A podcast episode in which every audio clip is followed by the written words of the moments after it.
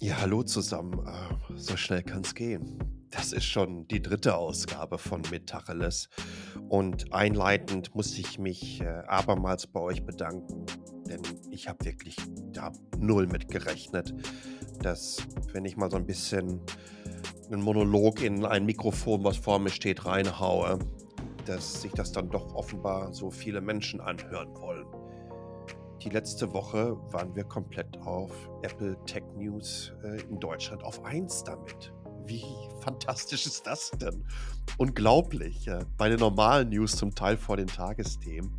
Aber hier geht es nicht darum, dass ich mir selber hier die großen Kuchen zuschiebe, äh, sondern letztendlich wird das ohne euch nicht funktionieren.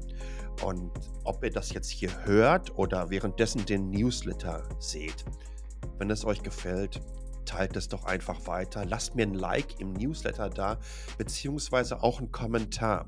Ihr könnt da kommentieren, ohne euch anmelden zu müssen.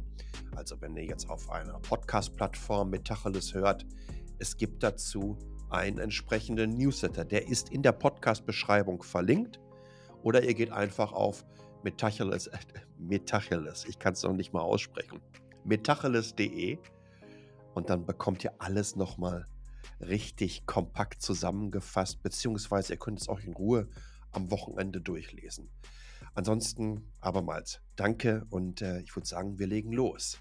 Bei den News beziehungsweise den interessanten Artikel diese Woche habe ich mal äh, ein bisschen in Anführungsstrichen im Archiv gegraben und einen Artikel herausgeholt, den ich im Rahmen der Bundestagswahl 2017 für T3N geschrieben habe. Die nannten das, glaube ich, Deutschland 2030.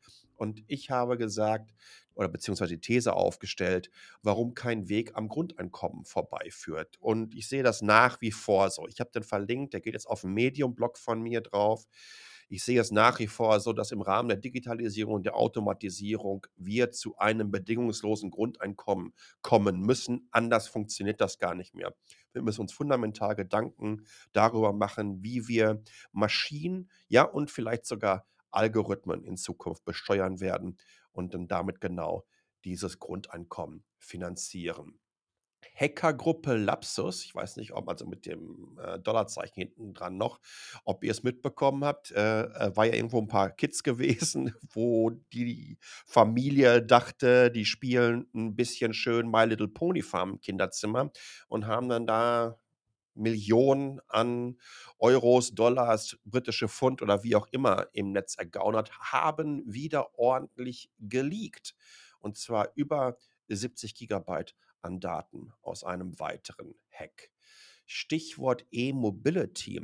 Da hatten Erfinder aus Dettingen, das ist im Kreis Biberach, ein neues Löschsystem für Elektroautos erfunden, äh, im Rahmen einer Feuerwehrübung vorgestellt. Ja, es gab mal bei Jürgen von der Lippe so eine Geschichte, der Prominente im Sack, den man erraten musste. In diesem Fall ist es das Elektroauto im Sack. Ihr wisst, wenn eine Batterie mal anfängt zu äh, brennen, dann ist es mit Wasser einfach nicht so getan. Ja, er packt die Dinger jetzt in den Sack rein und das soll funktionieren. Nvidia hat im Rahmen ihrer seiner Entwicklerkonferenz äh, Instant NERF vorgestellt. Das nennt sich Instant Neural Radiance Field. Und das macht aus 2D-Bildern, die er einfach mal irgendwie so im Raum schießt, innerhalb von Sekunden komplette 3D-Objekte.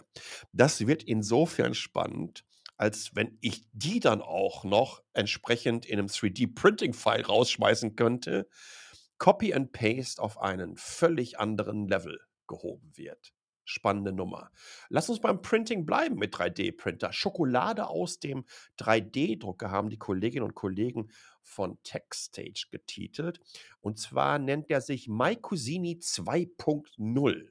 Äh, da könnt ihr dann entsprechend Schokolade reinpacken und die in verschiedenste Formen hauen. Ich frage mich bei solchen Sachen immer, wer macht die ganze Sauerei nachher sauber? Ich nicht. Ähm, Nochmal T3N. Und zwar, warum Schweden Innovationstreiber und Vorreiter bei der E-Mobility ist. Vorreiter weiß ich nicht ganz so genau. Ich glaube, dass in Skandinavien ganz klar da Norwegen äh, federführend ist. Aber Tatsache ist, Schweden ist eine der innovativsten Volkswirtschaften. Ähm, nicht nur tolles Design, sondern auch äh, Trendtechnologien und im Digitalen. Alles entsprechend verlinkt. Und last but not least, in der deutschen Sektion der Artikel, ich habe insgesamt 14 Artikel für euch verlinkt, die mir in den letzten sieben, acht Tagen aufgefallen sind. Etwas vom ZDF und von I, ähm, nee, nicht ePlanet, Planet E. Städte der Zukunft aktiv leben, aktiv Klima schützen. Ähm, Wohnraum, Arbeitsplätze, Freizeitangebote, das hat jede Stadt. Energie direkt erzeugen, Gemüse vom Dach und sogar aktiv CO2 aus der Luft holen. Das können nur die Städte der Zukunft. Und das ist so eine halbstündige Reportage, absolut sehenswert. Passt übrigens ganz wunderbar zur Metacheles Green Future Playlist. Ähm, die ich kuratiere. Die könnt ihr übrigens über YouTube entsprechend über Save, ne? Man kann leider keine Playlisten nach wie lange gibt es YouTube? 16, 17 Jahre? Immer noch keine Playlisten abonnieren, aber ihr könnt die abspeichern und dann tauchen die entsprechend bei euch äh, unter den Playlisten auf. Da habe ich euch ein Video über eine Smart City und Smart Homes, aber vor allen Dingen auch klimaneutrale Homes aus Japan verlinkt. Und das Ding stammt aus dem Jahre 2013. Das passt wunderbar zu der Doku vom ZDF und zu sehen, was damals schon möglich war. Wir kommen zu den PR-Wins der Woche. Ey, ganz klar die Sendung mit der Maus, beziehungsweise das ähm, Social Media Team. Die haben nämlich dem frechsten Arbeitslosen Deutschlands, das ist der Grabscher Julian Reichel äh, von der ehemals Bild-Zeitung, äh, einen Tweet vor die Brust gesetzt. Das ist der netteste, liebevollste, sympathischste Burn aller Zeiten. Und jede Person, die in irgendeiner Art und Weise mit Kommunikation, PR, Marketing zu tun hat, aber natürlich auch alle anderen, Schaut euch das an. Da können wir Erwachsene auch noch eine ganze Menge von der Maus lernen. Dem, ich sag's gerne wieder, dem frechsten Arbeitslosen Deutschland, das hat ja die Bild mal ganz wunderbar getitelt vor etlichen Jahren, erspare ich es auch zum PR-Fehl zu werden. Der PR-Fehl der Woche ist ganz klar Rittersport, ähm, die ihre Fortsetzung des Geschäfts in Russland mit den armen Kakaobauern in der dritten Welt begründen. Das das kriege ich gar nicht mehr auf die Kette, wie viel Heuchelei da komprimiert wird und in einem Vakuum verschweißt wird. Das ist eine so dermaßen bodenlose Frechheit und ich denke mir einfach, äh, wie sehr wollen die dich verarschen, wenn die mit so einer Nummer rauskommen? Glaube, 7% des Gesamtumsatzes wird in Russland geschaffen. Herzlichen Glückwunsch, Rittersport, an dieser Stelle, dass ihr damit letztendlich auch einen Angriffskrieg weiter mitfinanziert. Übrigens schöne Memes dann auch. Eins davon habe ich verlinkt. Infografik der Woche. Wir reden so viel über Ukraine, Krieg etc. Ähm, ich habe euch äh, die Top 10 russischen Oligarchen mal verlinkt in einer Infografik. Die haben übrigens in diesem Jahr bereits 35 Milliarden Euro ihres Vermögens, ähm, naja, hinter sich gelassen. Jetzt weiß ich nicht, ob das nur temporär ist. Aber ich würde mal so sagen, ich schaue hier auf die Zahlen zwischen 25 und 11 Milliarden. Da bist du in der Top 10 drin. Die werden wohl kaum am Hungertuch nagen. App der Woche ist für mich ganz klar Beeper. Wer länger auf Messaging-Plattformen unterwegs ist, der kann sich vielleicht noch an so Sachen wie Trillian vor knapp 20 Jahren erinnern. Da hattet ihr an MSN, AOL, Yahoo, ICQ, IRC, die ganzen Messenger zusammengefasst. Das macht Beeper. Kostet Geld, es sei denn, ihr wollt selber hosten. Das Ding ist Open Source. Kostet 10 Dollar im Monat. Und ich nutze da WhatsApp, Signal, iMessages, iMessages for Android, wohlgemerkt. Telegram, Instagram, Twitter DMs, LinkedIn Messages. Ich liebe das Ding. Übrigens, der Gründer von Beeper ist der ehemalige Gründer von Pebble. Eine der Companies, die mit die ersten Smartwatches rausgebracht haben und eine der erfolgreichsten frühen Kickstart-Gründungen. Dann habe ich noch weitere Artikel der Woche, unter anderem auch äh, Surfing Green von meiner Kollegin Marie äh, von Aware die ein bisschen darüber redet, ähm, was hauen wir eigentlich an CO2 in die Atmosphäre, wenn wir im Netz surfen, was gibt es für Lösungen und was kann man besser machen. Äh, dann haben wir noch drin Spotify, haut jetzt Covid-Disclosures raus. Ähm, eine super spannende Studie bezüglich der US-TV-Landschaft und wie sie den Klimawandel im letzten Jahr ja, gecovert haben und was sich da getan hat. Das ist ganz, ganz spannend im Kontext von den Kolleginnen und Kollegen von Klima vor Akt, die ja jetzt gerade ein Buch rausgebracht haben. Also da hat sich einiges getan. Das ist wirklich eine, eine Studie, die könnt ihr euch auf die Bookmarks packen und übers Wochenende mal ganz in Ruhe lesen. In dem Kontext, das ist die richtige Brücke, weil Brücken brauchen wir wahrscheinlich auch dafür, ein Artikel äh, dazu, welche Regionen, welche Städte mit dem Ansteigen des Meeresspiegels überhaupt von diesem Planeten äh, sich verabschieden werden. Ein Video dazu, wie ähm, ukrainische Drohnenflieger das Militär unterstützen, indem sie russische Truppenbewegungen aufzeichnen. Eine traurige Nachricht. Ähm, äh, Stephen Wilhite, das ist der Erfinder vom GIF-Format, ist gestorben, übrigens an Covid. GIF wurde bereits 1987 entwickelt. Und ganz, ganz wichtig, am Tag der Aufnahme, heute am 31.03., geht der Women's History Month zu Ende. Und ich glaube, da sollten wir das nicht einfach so, ah, Gott sei Dank ist das Ding durch, das schon mal gar nicht. Oder hinten auf dem letzten Drücker noch was nachschieben. Und deswegen verlinke ich auf eine Flipboard-Kollektion. Und das ist eine Sammlung von tollen, inspirierenden, aber vor allen Dingen auch mutigen Frauen, die nicht nur darüber geredet haben, die Welt zu verändern, sondern es letztendlich auch getan haben. Playlist ab jetzt der Woche. Eins habe ich euch schon genannt bezüglich des Smart Green Homes, aber ein anderes, die Amiga-Geschichte vom ZDF-Infokanal. Anderthalb Stunden, feinste Doku, back to the 80s, um euch mal zu sagen, welche Kiste denn multimedial in die Kinderzimmer gebracht hat. Ein paar Videos und Podcasts noch von mir, aktuelle Ekozentrisch-Ausgaben, aktuelle Kasakasi-Ausgabe. Ja, und jetzt würde ich einfach mal sagen, ähm, legen wir mal mit dem Editorial los und das ist diese Woche nicht so ohne.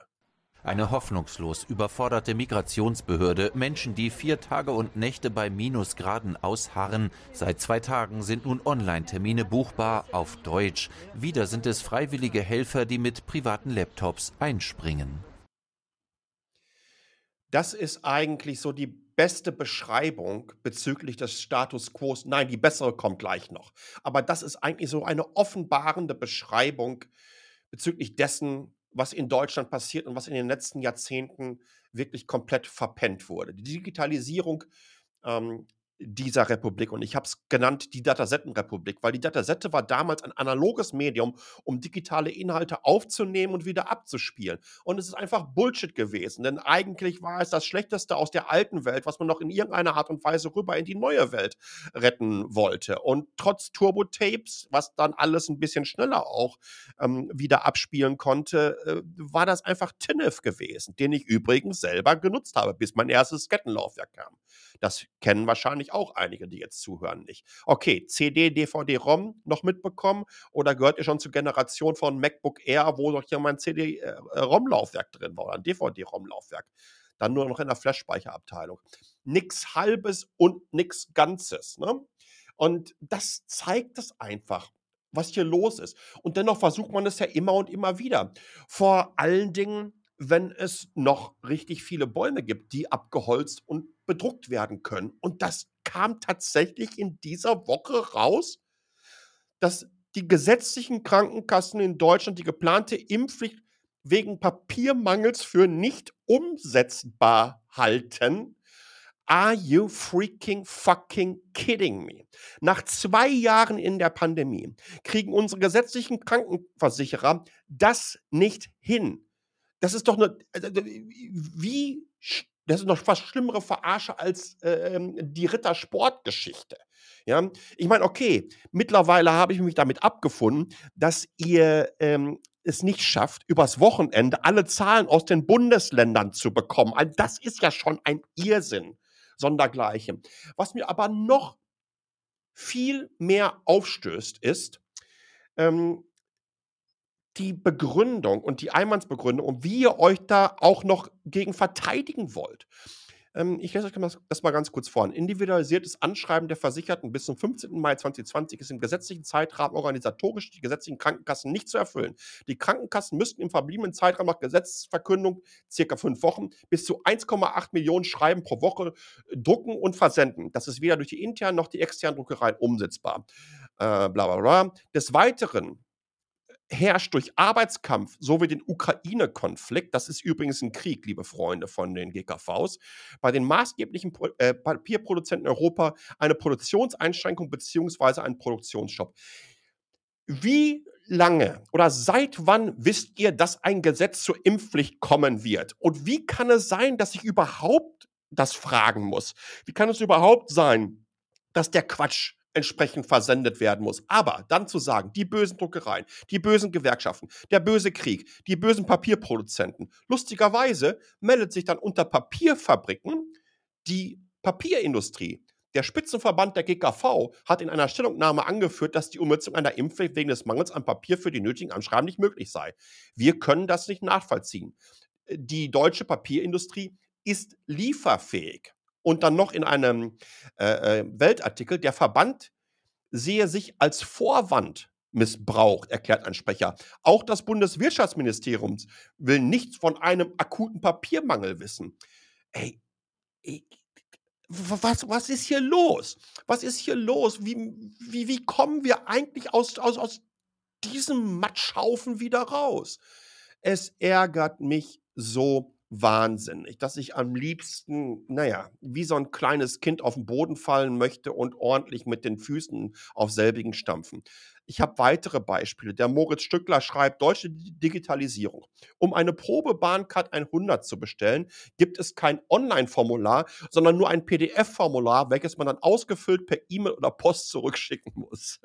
das ist es ist Realsatire. Es ist Realsatire in jeglicher Form. Oder denkt euch mal diese Distanzunterrichtgeschichte. Ich habe ein Video verlinkt von einem Tweet von mir in dem Newsletter. Da könnt ihr das Kind einer Geflüchteten sehen. In Deutschland. Das Kind kommt aus Kiew und erhält Remote-Unterricht auf einem Tablet aus Kiew. In Kiew ist Krieg. Und sie bekommt Remote-Unterricht. Und wir kriegen es in Deutschland noch nicht mal hin, Luftreiniger in unsere Klassen zu bekommen, sondern erzählen irgendwas, dann müsste einfach mal Stoßlüften und wenn es zu kalt ist, sagte unsere ehemalige Kanzlerin, die ich wirklich sehr, sehr verehre, dann macht er mal ein paar schöne Kniebeugen. Das ist der Status der digitalen Transformation in Deutschland.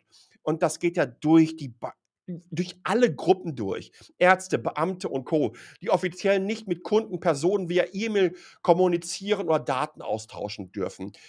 Das DSGVO Monster. Hat so wahnsinnig viel kaputt gemacht. Restaurants und Bäcker, die sich bis heute weigern, digitale Zahlungsmittel anzuerkennen. Der örtliche Verkehrsverbund, der eine Monatskarte der, Deutschen Bahn für diesen Verbund nicht digital verifizieren kann und so weiter und so fort. Es ist einfach nur schrecklich, peinlich, es ärgert mich, ich will nicht mehr. Und vor allen Dingen bin ich mir ganz, ganz sicher, dass es so viele tolle Unternehmerinnen und Unternehmer in Deutschland gibt, die darauf seit Jahrzehnten hinweisen. Wir können es. Wir haben die Startups in Deutschland, die trotz all dieser Widrigkeiten in Deutschland bleiben. Wir haben die Lehrerinnen und Lehrer, die in dieser Pandemie durch wahnsinnig viel Eigeninitiative gezeigt haben, was möglich ist und dann zum Teil entsprechend wieder von den Kultusministern des Landes eingefangen wurden.